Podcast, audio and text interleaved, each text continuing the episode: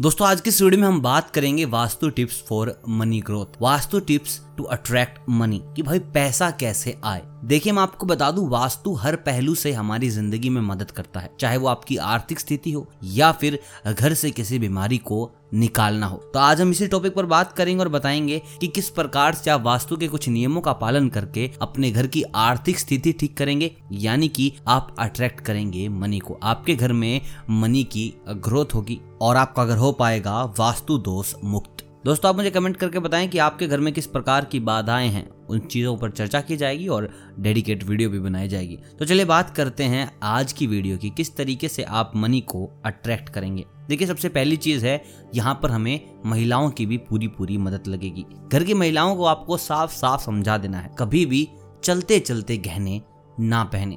अगर वो श्रृंगार कर रही हैं, गहने पहन रही हैं तो एक जगह बैठ कर ही गहने पहने। अगर आप ऐसा करते हैं तो आप अपने घर में धन को अट्रैक्ट कर रहे हैं। यू आर अट्रैक्टिंग मनी तो इस चीज़ पर जरा गौर दीजिएगा, क्योंकि महिलाएँ ज़्यादातर चलते चलते ही गहने पहनती हैं, जो कि वास्तु के नियमों का उल्लंघन करता है। दोस्तों, कुछ लोग अपनी धन की तिजोरी में परफ्यूम रख लेते हैं टू अट्रैक्ट मनी उनका ऐसा मानना है कि परफ्यूम रखने से वो मनी को अट्रैक्ट कर पाएँगे, लेकिन ऐसा बिल्कुल भी नहीं है। कभी भूलवश भी आप अपने घर की तिजोरी में परफ्यूम ना रखें। आप धन का लाभ करने के चक्कर में धन की हानि कर लेंगे। दोस्तों, कुछ महिलाएँ घर की साज सज्जा के लिए, इस चीज़ में पुरुष भी आजकल दौड़ में आगे निकल रहे हैं, लेकिन मैं आपको बता दूँ, साज सज्जा के चक्कर में आप अपने घर के वास्तु को खराब बिल्कुल भी मत कीजिए। कुछ लोग गमले लगाते हैं, जिनको आप फ्लास्क बोलते हैं, वो नकली पौधों के होते हैं, यानी कि प्लास्टिक के पौधों के, जो कि आपके धन में बड़ी ही बाधा बनते हैं। अगर आपको लग रहा है कि सब कुछ होने के बावजूद भी धन की कमी घर में रहती है, सब कुछ करने के बावजूद भी हमें हमारे काम का मीठा फल नहीं मिल रहा तो इसमें आपकी ही कमी है। आप अपने घर से जितने भी ये प्लास्टिक के पौधे हैं, वो सब निकलवा दीजिए। दोस्तों, याद रखिए, अगर आप मनी प्लांट लगा रहे हैं तो उससे अच्छी बरकत पाने के लिए उसे इस स्थिति में लगाएँ कि जो उसकी लंबाई है, जब बने तो ऊपर की तरफ़ जाए, ना कि नीचे की तरफ़। बहुत से घरों में उसको साज सज्जा का सामान बनाकर नीचे की तरफ़ लटका दिया जाता है, जो आपके घर में मनी के फ्लो को रखती है।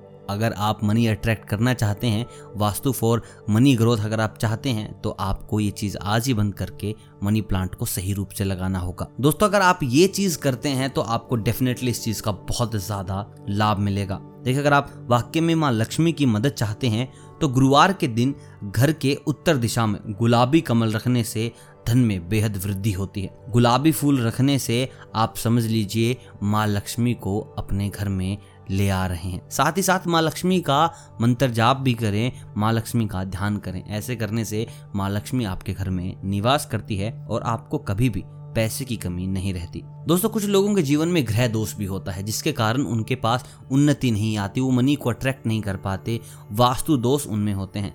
तो आप अगर अपने ग्रह को अनुकूल बनाना चाहते हैं, घर में लग्जरी लाना चाहते हैं, यानी कि आप भगवान बृहस्पति को खुश करना चाहते हैं तो आप अपने पोचे में एक चुटकी हल्दी ज़रूर मिलाएँ। इससे घर में बृहस्पति का प्रभाव रहेगा, यानी कि आपके घर में हमेशा लग्जरी बनी रहेगी।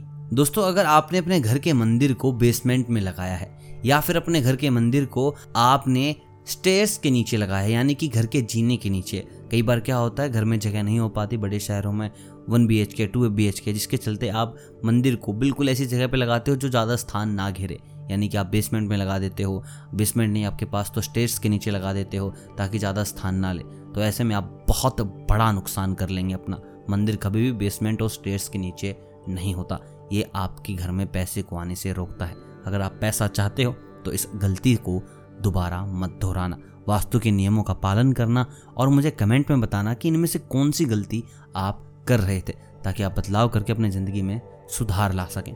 वीडियो अगर पसंद आए तो वीडियो को लाइक कीजिएगा चैनल को कीजिएगा सब्सक्राइब मैं मिलता हूँ आपसे बहुत जल्द। वास्तु की एक और नई दुनिया को लेकर तब तक आप सभी को अलविदा।